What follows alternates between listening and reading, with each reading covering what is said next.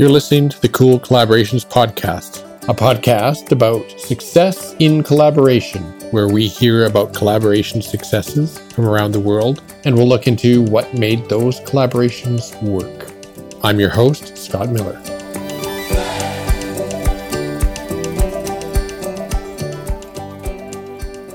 Liz Weaver is the co CEO of the Tamarack Institute and the strategic leader of the Tamarack Learning Center and I have the great privilege of having the conversation with Liz on this episode 14 of the Cool Collaborations podcast. So, you might have noted from some of my earlier episodes that I'm feeling that collaboration is an important means with which to make big changes in the world. And so, I've been looking forward to this discussion with Liz because she and the Tamarack Institute are thought leaders in the area of community change. Many of my earlier guests have mentioned Liz as someone with whom I should connect. Well, it's taken until episode 14, but here we are. Please enjoy our conversation. Hello, Liz Weaver. Are you there? Hi, Scott. I am here. Where are you joining from today? So, I am joining you from the traditional territories of the Erie, Neutral, Huron, Wendat, Haudenosaunee, and Mississaugas in a place also known as Hamilton. Oh, very nice when you meet people for the first time, how how do you introduce yourself? So I'm curious, sort of how you introduce your kind of work to people who don't maybe aren't familiar with it. I work for an organization called Tamarack, the Tamarack Institute, and we're located in Waterloo, Ontario, although our team is virtual. So I guess we're located virtually. Tamarack is a really interesting place. We work with 400 communities across Canada and the United States that really are focused on place based change. And we call that work vibrant communities. And then we also collect knowledge, think about how place based change happens, and then capture that and curate that and post it online for anyone who's a change maker. So it's open source. You know, if you're involved in any way in place based change, it's your kind of go to hub.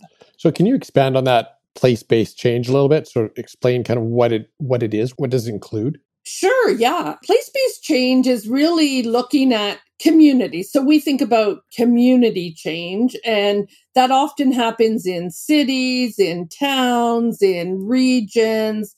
And what we've done over our 20 year history at Tamarack is we first started coming at place based change from the lens of reducing poverty. So, could a group of citizens get together and really think about how poverty is impacting their community and then think about the levers that they have in their organizations, in their workplaces as citizens in the community to really end and eliminate poverty in their community. So that was the first kind of entry point into place based change that we started with at Tamarack. But since then, we have expanded that to look at the issues of social isolation and loneliness, at communities getting ready to really tackle some of the issues around emergency preparedness.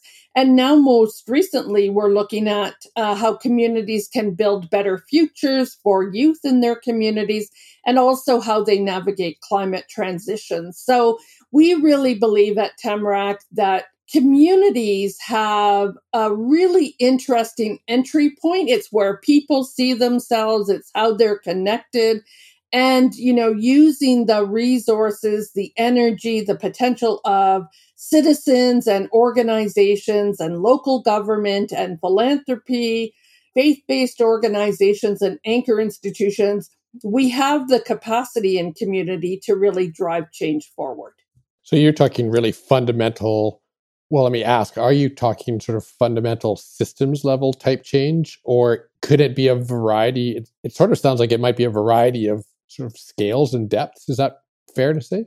Yeah, absolutely. It is a variety of um, scales and depths. And so, you know, a couple of years ago, we heard from Karen Pittman, who is the former CEO of the Forum for Youth Investment in the United States. And she had a very interesting quote. She said, Programmatic interventions seek to change the odds, systemic interventions help people beat the odds right? And so it is kind of thinking about, you know, we need both programmatic change happening in communities, but we also need to begin to think about how do we start to shift the systems, right? How do we start to shift the way policy happens, the way resources flow in communities, you know, the way programs are delivered, how people think about these issues, whether it's poverty or the engagement of youth or youth leadership or climate transition. And so I think at, at Tamarack, we're working with communities to look at both sides of the equation, right? What are the programmatic changes that can happen? But also, what are the systemic interventions or the systems interventions that really we have to shift? And who has the levers to make those shifts happen? Does it often involve um, government sort of in the role of government? You know, government kind of likes to to lead these things or, or push you know particular you know avenues of programming etc does it kind of go as a government is government part of that equation as well like how does government show up i guess is the question i'm really trying to ask yeah no it's a it's a really good question you know so often i think what we've seen is that lots of us turn to government and say government you know you have all the solutions and we know that that isn't true right?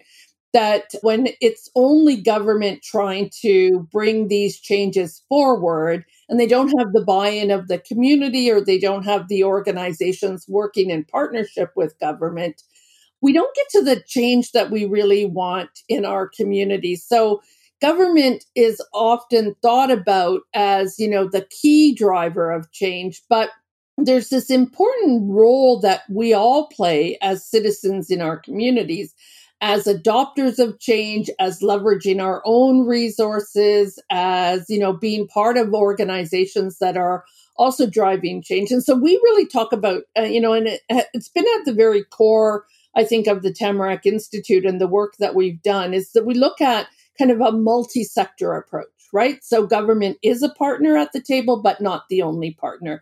We really see, you know, sector partners being government, business leaders, businesses themselves, both large and small in communities, the not for profit or civil society sector, including, you know, faith institutions and educational institutions and healthcare, but also agencies of all sizes. And then we also really think a critical role is played by citizens, both you know citizens who have always been at the forefront of issues, but it's also citizens who have the lived and living experience of that issue, who can really talk about it from their perspective about what's working for them in a community or in a place and what's not working for them. What are the continual barriers that they're having to navigate to really make that place work for them effectively. And so, you know, we think that the problems that our communities are facing right now are so complex and they're so kind of joined up together that you need this kind of 360 perspective to really understand the complexity of the problem, but also the 360 view really helps you kind of identify what are the what are the ways that we can navigate into that problem and where are the solutions sitting to the the way the problem is showing up in you know the community? Um, whether it's hamilton or vancouver or you know yellowknife because each of those community experiences is also different. It's also contextually driven by who's in that community who's participating and how that problem is expressing itself. So i'm curious to, to get a sense now of sort of how you how you got to here. So you talked about kind of Tamarack instead of the suite or the kind of work that Tamarack does. Tell me a little bit about you and how you got to sort of this point, like in this role and things like that. So, what's your background? You know, I've always worked in the community sector, right, in one way or another, and have navigated through a number of different organizations. But I've always been really curious about not only the organization that I've had the opportunity to play a role in, but also what's that organization's relationship in the community that it sits in. And so my career has been pretty varied. I was for a while the executive director of Volunteer Hamilton. and in that role worked with my colleagues at volunteer canada and really kind of thought about the role of volunteers in communities and what that experience meant across canada moved to the ywca in hamilton as the ceo and from there went into this really deep role of trying to address poverty as the director of the Hamilton Roundtable for Poverty Reduction. And this was one of those multi sector tables, right? Where we were trying to really think about, you know, what was the experience of poverty in the city of Hamilton? And how did we, how could we work differently? Could we actually move the needle on something that was as critical as poverty reduction. At that time, Tamarack was, we were connected to Tamarack. We were one of the initial trail building communities of Tamarack. We were kind of trying to figure it out. And then that path led me to Tamarack. So it's kind of been always in my career this connection to community. I'm curious now how, when you think about the word collaboration mm-hmm. and how it's been showing up for you and for Tamarack over the years, how how would you define collaboration? What's is there a particular way you think about it? Yeah, I draw on David Chrislip's work. So, David Chrislip is an author in the United States and a practitioner of collaborative leadership. And when I was at the Hamilton Roundtable for Poverty Reduction and as part of our connection to Tamarack, David came to one of the sessions and spoke about the collaborative premise, right? And essentially, the collaborative premise is that if you bring the appropriate people together with good information and good facilitation, they will work towards better outcomes for the community. So it's interesting, right? Because David, in that collaborative premise, he talks about the appropriate people, which I think is really important. It's not everybody, but it's the appropriate people for the issue that you're working on.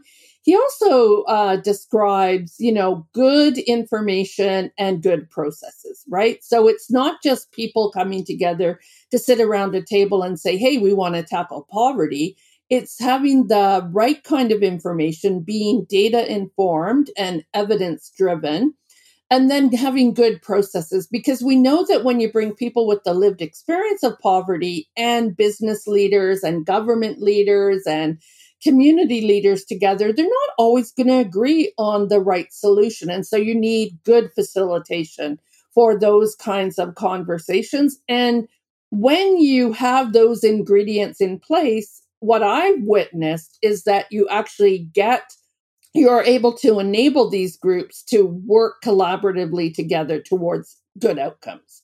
That's always been for me at the very core of what I think about from a collaboration perspective. You know, it's funny you kind of went back on that appropriate people because as soon as you mentioned, you know, appropriate people, good information, good process, I was right away trying to think in my head like what makes the right people because I've had the conversation with with some people around randomly selected people can sometimes be you know really good additions to a collaborative process. So I'm kind of curious what your thoughts are on, on what makes somebody inappropriate for a collaborative process. I would maybe frame that question a little bit differently or frame that comment a little bit differently because I think so often in collaborative processes, we talk to the people we always talk to right? And so they're good, but when we talk to the people that we always talk to, we get the same solutions. And I would think that appropriate people are whatever the issue is, how do we get that 360 lens, right? So, who are those people that will bring different perspectives, that will bring, you know, lived experience to the conversation, that will be able to, in open and honest ways, say, hey, this isn't working for me you know, or the service that you deliver doesn't actually meet my needs, right? And how do we create the space, that kind of safe space where we can have these conversations and really dig into the issue a bit deeper? And so I think the appropriate people are people that do bring different perspectives that are willing to challenge the status quo, that might take us out of our comfort zones a bit. And will help us kind of see the issue from a lens that is different than ours. There are maybe sometimes inappropriate people, and these are people that, you know, are maybe not willing to change, right? That kind of keep you held in one place because they're fearful of perhaps exploring something in a new way with a different perspective. And so, you know, they would be people that I'd want to, they might be at your table and I'd want to kind of understand, you know, what's holding them so firmly to the the lens or the view that they're bringing to the issue that you're trying to tackle collectively. And so, you know, I think sometimes we might say, oh, you shouldn't be involved. I would want to go a little bit deeper with them and really kind of get an understanding from them. Why do you hold on to that perspective so tightly? So it almost seems like really the the appropriate people could be very broad and it it's almost just keeping people out who are more destructive to the process. They're they're actually working you know against the process or not not in favor of supporting the problem for something like that, perhaps. Yeah, I think I think you're right about that. I think you know what we also see often when we work with the communities that we work with at Tamarack that people wait for certain people to show up, right? The you know, we can't move forward because Mabel's not at the table, right? I, I tell this story all the time when I'm working with community groups. And, I, you know, I think we make assumptions about, you know, people making choices about whether they join the table or not join the table. And I think, you know, in collaboration, you want to open the door as widely as possible, but also recognize that not everybody that you hope for will show up when you want them to show up. But that's not something that stops your collaborative process. It's something that you can keep the pathway open for them, but keep the momentum of the collaborative process moving forward. So I've been reading a little bit about some of the work that Tamarack does, and I've run up against this term collective impact. Mm. And I was hoping you would kind of give a sense of what collective impact is, like what what it involves and maybe the scope of what it what it would be. Yeah, so collective impact is a framework that was articulated in 2011.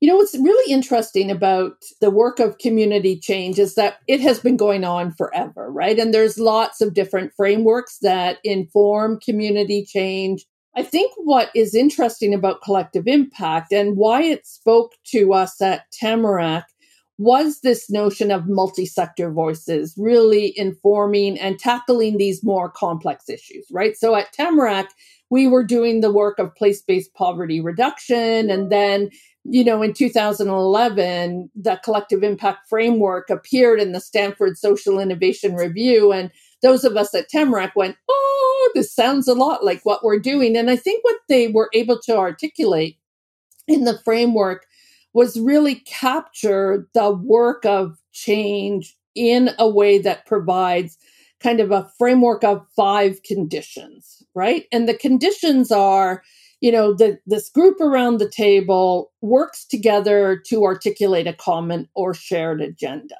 right? And so that common agenda is really, you know, this is what we're going to agree to as we're working towards this change. The other condition of collective impact is around data and measurement.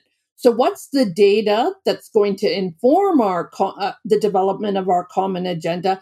But how are we going to measure progress as we go forward? And that's you know the condition of shared measurement. The third condition of collective impact, or the third part of the framework, is what they call mutually reinforcing activities. And you know, most people kind of yawn because that's a lot of words, right? But mutually reinforcing activities is a really important condition. It says, you know, we're around this collective table, and you, Scott, in your organization, you can do podcasting or you're interested in collaboration. So that's a particular skill set. Can that activity help us advance our shared or common agenda? And I work at Tamarack and I have a network of communities across Canada. To what degree can that be a mutually reinforcing activity? And so it's really looking at the folks around the table and saying, you know, what is it that we can do together that will help us advance our shared and common agenda?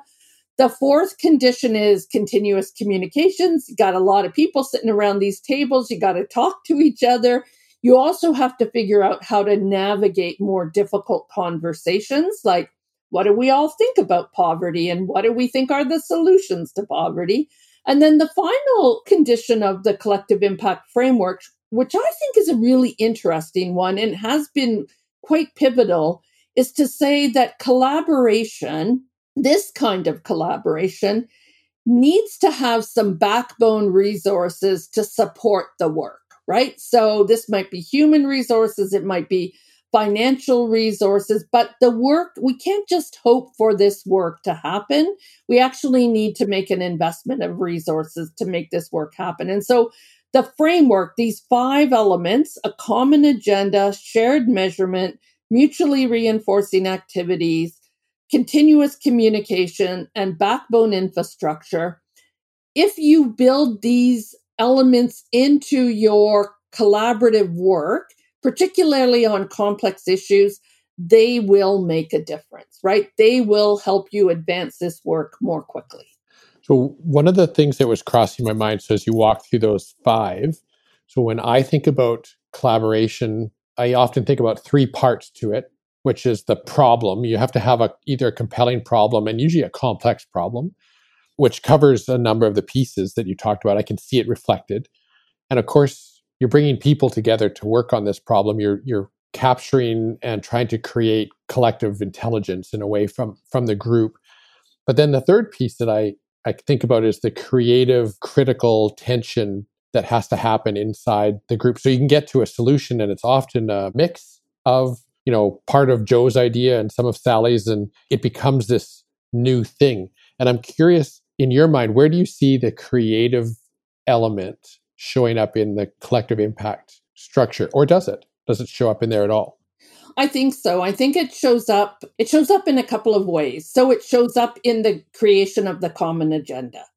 Because this isn't my agenda or your agenda. This is our co-created agenda, right? And often the agenda is about how the community will be different as a result of our work. And so, if we think about that, there's a lot of creativity that has to happen in that process, right? We have to co create it together. We have to think about our individual kind of roles in that and our individual contributions in that. And sometimes we have to be prepared to give things up, right? Because we might not necessarily be the best placed entity in the community to be able to drive that change forward. And so there's lots of creativity in that. And I think, you know, um, you know, in Hamilton, we used collective impact as a framework for the Hamilton Roundtable for Poverty Reduction. And, you know, one of the things that I noticed was just uh, what we also did as part of really seeding community creativity is we asked the community to be part of the solution. And we said, you know, we're here to reduce poverty we're going to look at the systemic elements of poverty, but we know that there's lots of creativity across the community in terms of the work you're already doing around poverty reduction and we want to we want to reflect that right and so we invited organizations in the community to talk about their community solutions what they were doing on the ground to address some of how they dealt with the issue of poverty. And, you know, it was just so exciting. This is kind of a weaving of these mutually reinforcing activities and creativity. And it was really interesting to, you know, hear about how community organizations were coming together with really quite limited resources to drive change forward. And then the Hamilton Roundtable lifted up those community solutions and said, hey, if anybody, if any community can tackle poverty, Hamilton can, because we have 175 of these community solutions that are driving change forward. And I think the thing about collective impact is it's almost like one of those books. I don't know if you're you ever read them called Choose Your Own Adventure right? And you kind of are reading through the book and then you can go it's a, it's children's literature but you're reading through the book with your child and it says okay you can go to page 26 or you can go to page 29 right? Or and every at multiple points throughout you're kind of going on a different path and the story shifts and changes as a result of that. And i think you know with collective impact that's the case, right? It's a way of really unleashing the creativity of different sectors and different partners in the community to choose the adventure that they're on under this banner of a common agenda. That's where I think creativity really plays a big role. As you mentioned it, I can see also how it would come into play. And, and you mentioned it as well, actually, in the mutually reinforcing activities, because it's actually how you connect those things in maybe new ways that will get you towards whatever the the agenda is. So it's you're right. Now that I, I sort of look through it again, I can see how it kind of pops up in different ways kind of throughout. So that's that's interesting. Is there an example of collective impact? You mentioned the Hamilton Roundtable, but what is what kinds of changes have come about, say, because of this type of process being applied? Like what what was seen on the ground? Yeah, so there's there's lots that we've seen on the ground and also a lot that we've seen, you know, in Canada around policy change. And so, you know, when Tamarack entered this space of poverty reduction in 2002, 2000 2002 with 13 communities, there was only one province with a poverty reduction strategy and that was the province of Quebec. And with the network of communities, we were able to, because we were a cross Canada network, we were able to influence other provinces to begin thinking about poverty reduction strategies, to bringing them forward, to adopting them. And then there became another level of municipalities adopting poverty reduction strategies. Now, some of them have been really successful and some of them not so successful. But we've also seen significant policy change at the federal government level. So Canada has Canada-wide poverty reduction strategy as well. So so that's been really interesting, just that kind of movement of governments at different levels. In Canada, we've seen a reduction in the number of people in Canada who are experiencing poverty. It's increased more recently because of the pandemic, but we were seeing this downward trend which has led us at Tamarack now to not talk about poverty reduction, but actually start to think about the end of poverty in Canada. You know, what would it take for us collectively to end poverty in Canada? And could we be, you know, one of the first countries in the world to do this? So we've seen this decline because of investments by different levels of government, because of investments in communities, because communities are working differently together. We've seen lots of conversations across Canada around living wage and what does it cost to live in certain communities and then how do employers adopt living wage practices. And so there's a whole movement of that across Canada. And the living wage work has had a splash and ripple impact on the conversation around minimum wage. And so we're seeing an increase in minimum wage in Canada not to the level that, you know, we'd like to see it, but we certainly do see this kind of upward trend. And so there's lots of, uh, I think, really tangible uh, impacts, but then there's also a lot of splash and ripple kind of impacts. And a, a really good example is Calgary. So the Calgary Poverty Reduction Initiative really focused on, with their partners, an initiative called Fair Fares. And so Fair Fares was really working with the municipality to ensure that people with low and limited income had access to affordable transportation. And so they paid less in bus fares, less on transit. And this allowed them then to, you know, access doctor appointments, get to jobs if they had them, better support their families, get their kids to school appropriately. So the Fair Fares initiative has been a 20 year initiative, um, maybe 18 year, an 18 year initiative in the city of Calgary. But w- what we've seen is splash and ripple across the vibrant community partners, the city's reducing poverty partners, where different municipalities are also adopting fair fare practices, right? So people with low and limited incomes in other communities have more affordable transportation as a result. And that's even leading into a conversation about okay, so should we even be charging for transit? And what would it mean if we didn't charge for transit? What if transit were free, right? Which is kind of the next iteration of that conversation maybe we're years away from that right now, but what does that mean for our community and what does that mean for the quality of life in our communities? That's quite an inspiring example, I guess, to give an idea of the progression of how this goes. And that it does take some time. I'm curious because I know within Tamarack, you also do some work on sort of the leadership, the collaborative leadership side of things. And I'm, where I'm going with this is I see when you talk about the splash and ripple effects, it strikes me that somebody's got to make the splash to start that to happen. And how does leadership play into this whole thing? And maybe you can kind of enter into that kind of question any way you want, I guess. Yeah, I think we often we don't invest in collaborative leadership. We invest a lot in leadership or we think a lot about leadership, but collaborative leadership is a little bit different, right? It is about you know, this notion that we are working together for the good of many.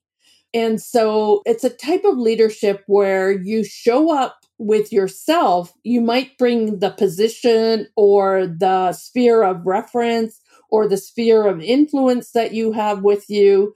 And it's also thinking about how you can leverage that sphere with other people. Sometimes you're leading from the front, sometimes you're leading from behind, sometimes you're just a cheerleader in all of this work. And so I think, you know, for us at Tamarack, we really think about collaborative leadership, not in the traditional leadership sense, but thinking about collaborative leaders can be drawn from all parts of a community, right? They are citizen leaders, they are youth leaders, they are neighborhood leaders, they are the business leaders, they are, you know, the folks in organizations who see the value of coming together and working collectively and how that might transform their organization. And so, you know, we think a lot about that. And when we think about collaborative leadership, we think about the kind of human side of that, right? So how do we build trust when there are so many different perspectives around this table? What is the role of power and how do we begin to balance out power? Because there are people who have powerful positions and then there are people that have powerful perspectives. And so, what are, you know, how do we equalize that? How do we lean into it? And how do we enable different perspectives to come to the forefront so that we can have those deeper conversations. And and so some of those things how do we give people how do we support people in courageous acts right? Because if you're a person with the lived experience of poverty and you're sitting beside you know someone from the municipality who has the ability to make a decision about your livelihood for you to sit at that table takes a lot of courage right? And so how do we enable you know that courage to come forward? And then help the folks who are, you know, on the other side of that to make wiser decisions. And so I think, you know, when we think about collaborative leadership, we think about, you know, all the different ways leadership shows up, but we also think about the human condition of leadership, the notion of voice and courage and trust and, you know, leaning into power and really building a practice and tools that can support folks that are involved in community change to navigate those areas more effectively. It sort of strikes me that what I was thinking was that systemic issues are often what's preventing people. You talked about the personal issues, like somebody who is in poverty having the courage to be at least even part of the discussion. And then it sounds like you're also through collaborative collaborative leadership, but also through collective impact and just this the whole approach, you're kind of tackling some of the systemic barriers to any of these issues, poverty or other, kind of head on in a way. Would that be how you would characterize it? I think so. I think the reality in our communities is that there are tons of decisions that are made on a daily basis, right? And sometimes those decisions are wise and sometimes they're made to be punitive. And so how do we collectively uncover what is wise and good for our communities, but also what is punitive and harm and doing harm in our communities, and then create the opportunity to have different kinds of conversations. So at Tamarack, you know, it can be as simple as asking people, why is it important that you're here today? Right. And that's a powerful question. So, what are the powerful questions around these tables that we can ask? Right.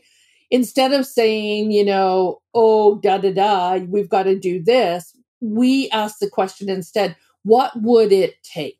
Right? What would it take? So, it's not about pointing fingers at anybody, but it's actually trying to hive the wisdom of the crowd. I mean, a couple of years ago, you probably know this, Scott, a couple of years ago, there was a ton of authors writing about collective intelligence, collective wisdom, collective decision making. It kind of had a flavor for a while and it's fallen off of our, you know, off of our library lists and you don't see as much being written about that. But I think that this kind of co- the wisdom of the crowd still is very prominent in the work that Tamarack does, right? Recognizing that people every day in all of our communities are really hoping for the best for their communities and are struggling in their own ways whether it's in their organizations in their families in you know their connections are struggling to get there and collectively like our our hope is that collectively we can get closer to there it's interesting because I've just recently been reading some research on collective intelligence. And there's the aspects of it that you and I are talking about where we're just naturally smarter in groups and that we kind of understand that because we get to see things through a different set of eyes and we can understand the problem better and see different solutions. There's lots of things that we feel when we're in the room. But this bit of research that I was reading was talking about they were actually measuring the intelligence of the individuals in the group and comparing that to the intelligence of the group. And actually, it's not a one plus one equals two equation. It actually is one plus one equals three. They're, they're actually able to measure the collective intelligence is higher than you would expect individuals on their own together to put together. So it's quite a, it's kind of interesting that we're, we're experiencing it.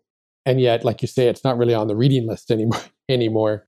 So can you explain maybe some of the other types of leadership too? Like to just to contrast collaborative leadership because I know you've recently written some work on on sort of different types of leadership and I was just wanting to contrast sort of the collaborative leadership you're speaking about with some of the other types.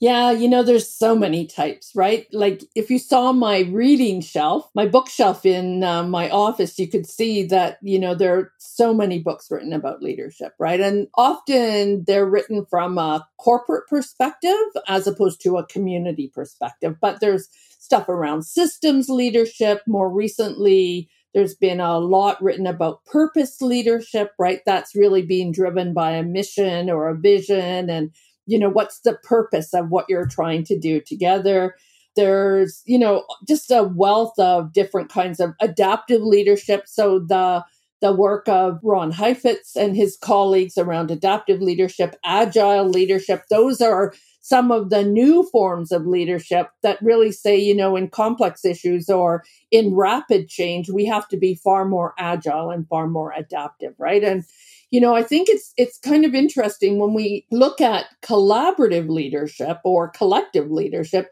it's actually taking, you know, the things that I've written about are taking the elements of some of these different leadership styles or leadership descriptions and then thinking about okay, when we're trying to move community change forward, even as we begin to intervene in a community, the community starts to shift right? It starts to react, it starts to adapt itself. And so, and this is where that kind of collective intelligence for me sits really at the forefront, right?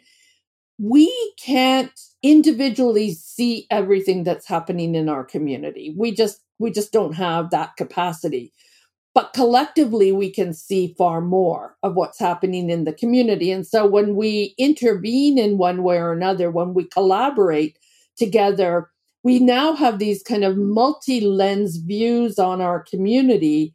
And then we can see how that community is shifting, and that can make us more resilient. It can make the collective work more resilient and more adaptable as well, and really open our eyes to opportunities that we might not have seen individually so that kind of collective intelligence comes to the forefront and and so i think you know for me in the paper that I wrote about, you know, these multiple faces of leadership, I kind of had this advice around, you know, what do we need to be thinking about if we're really working at community change? And the five pieces of advice, a couple of the pieces were, you know, you really need to bring people with lived experience to the forefront, right? Uh, because that's a, a that's an important lens into the work that you know, isn't often around these tables. And how can we help communities to change when we don't hear that perspective or we don't consider that perspective in the challenges that we're trying to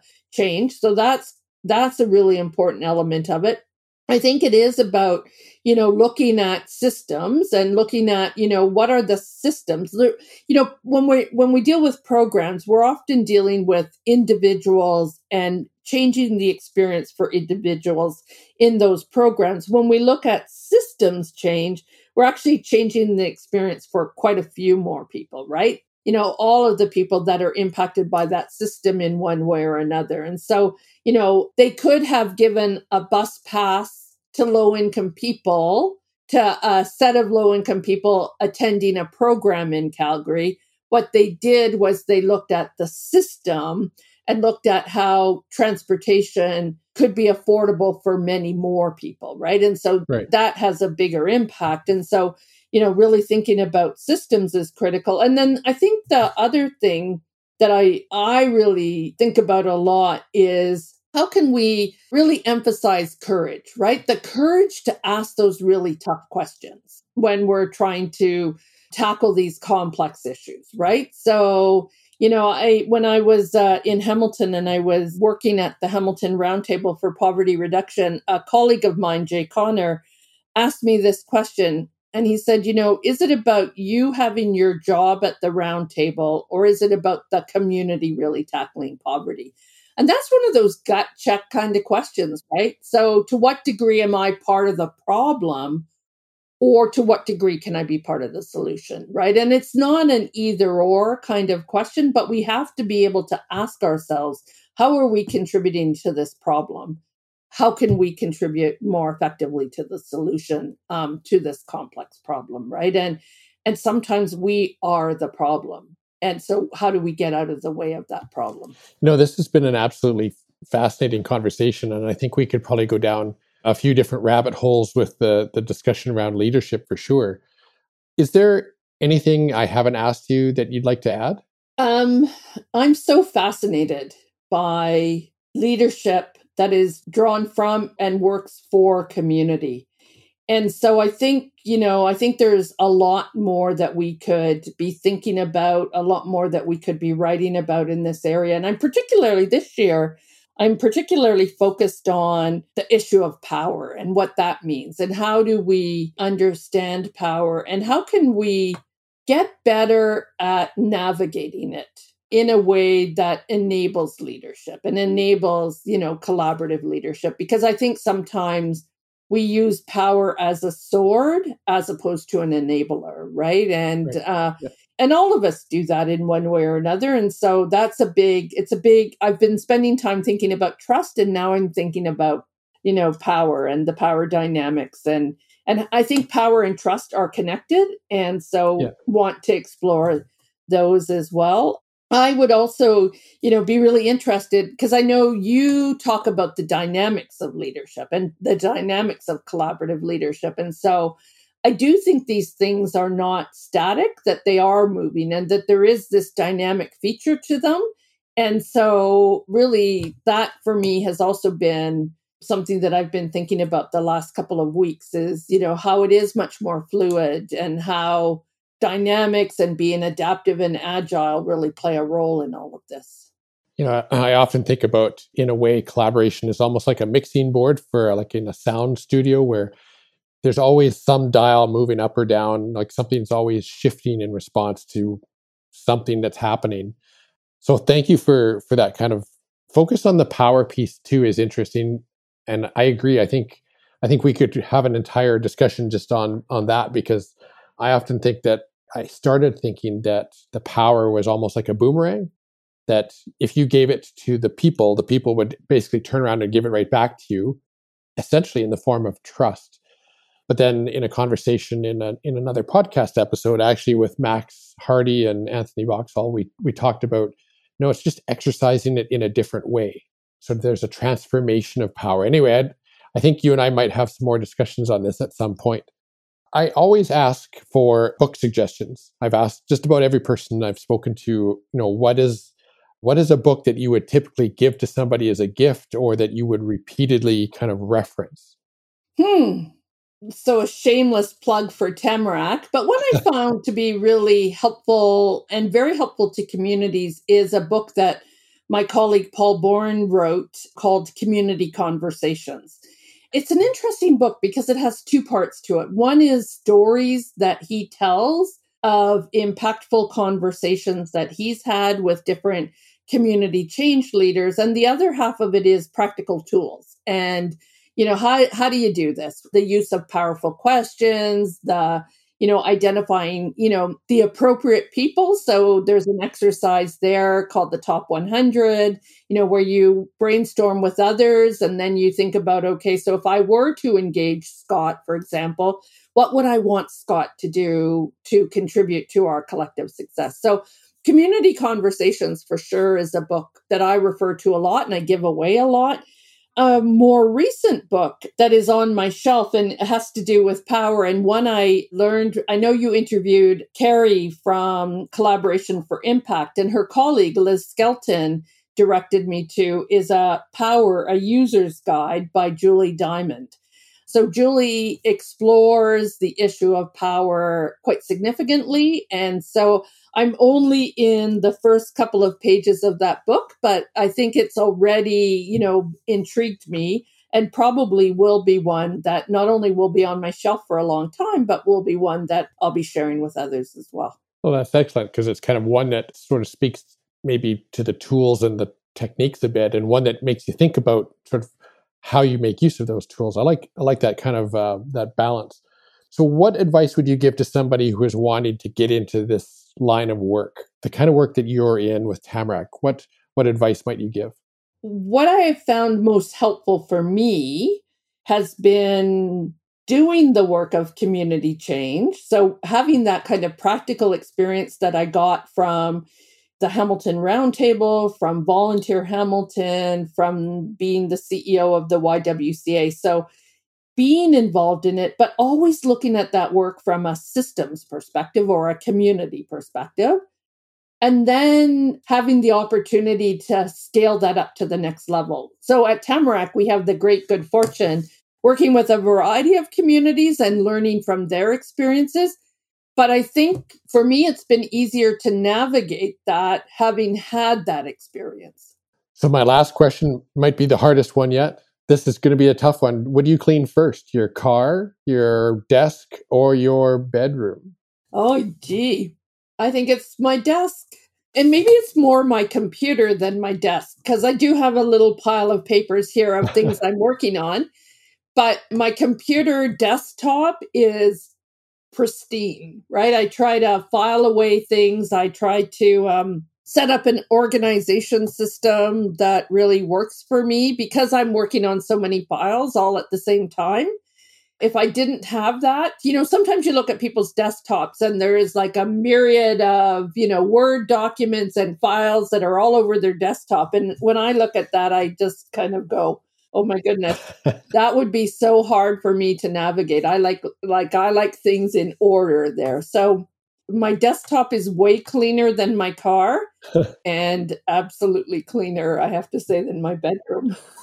That's okay. I always ask that question because it's it's an it provides interesting insights into how people sort of structure things, and it's it's just a kind of a fun question. I wanted to say thank you for your time today. I, I really, really appreciated the conversation and I, I learned a lot. So thank you very much. Thank you, Scott. I really enjoyed being part of your podcast. I've been listening. I'm a big fan of the other people that you've interviewed. And so, uh, really appreciate the time and the shared and the collective intelligence of the folks that have been part of cool collaborations. Well, thank you. People like Liz Weaver are the reason I enjoyed doing this podcast. We start off with the work of the Tamarack Institute and then work our way towards collaborative leadership. The undercurrent throughout, though, is community change, some of it at the largest scale, like ending poverty, and others at the more individual scale. I like how Liz differentiates between system level and program level initiatives. And I think sometimes we miss the opportunity to address systems level issues while we're in the midst of program level problems. It was really fun to hear about collective impact with its five conditions and then explore how my thinking about collaboration fits within that framework and vice versa. It became clear as Liz described the framework that I have not yet explored enough on the data and evidence driven parts of collaboration. And the last bits of our conversation really got my mind turning as we dug into collaborative leadership and the role of power. It made me reflect on how systemic barriers are intertwined with power and potentially how collaborative leadership might provide a path forward. I have to say that you might hear me using the phrase splash and ripple effect in the future. Thanks, Liz, for bringing that parlance to my attention. What a fantastic conversation. Thank you, Liz, and thank you for listening. Happy collaborating. You've been listening to Cool Collaborations. Please make sure you visit collaboration dynamics.com where you can subscribe to the show in iTunes, in Stitcher, or wherever you get your podcasts. Be sure to sign up for our mailing list so interesting things like blog posts, upcoming training, or collaboration tips and tricks can come to your inbox. If you like what you heard, I'd be grateful for a rating in Apple Podcasts. Of course, if you'd like to just tell a friend about the show, that would be great too. Check out the show notes for links and contact information. Until the next episode, thanks and happy collaborating.